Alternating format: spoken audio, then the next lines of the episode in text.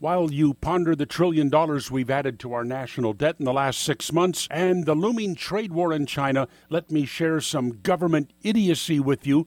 After all, this is what you're paying for. Cynthia Lopez lives in Denver. She sold her house for $265,000. But then comes Denver and they say, hey, wait a minute, your house is part of an affordable housing program, although she never knew it and never signed a document to that effect. But since it's part of an affordable housing program, you can't sell it for more than $186,000. And oh, by the way, your income makes you ineligible for this house, therefore, you must sell it. You have no choice. Toledo, Ohio SWAT team raids Alfred Miller's house, kills his two dogs, does thousands of dollars worth of damage. They seize one pill for high blood pressure.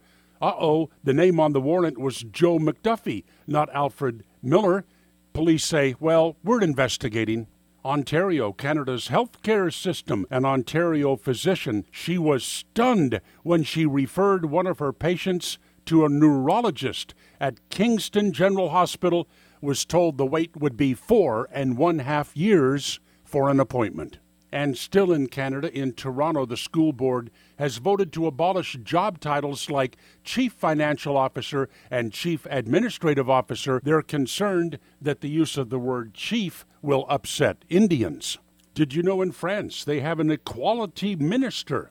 Marlene Schiappa. She wants to fight sexism on the streets of Paris, including punishing men if they talk to a woman they do not know.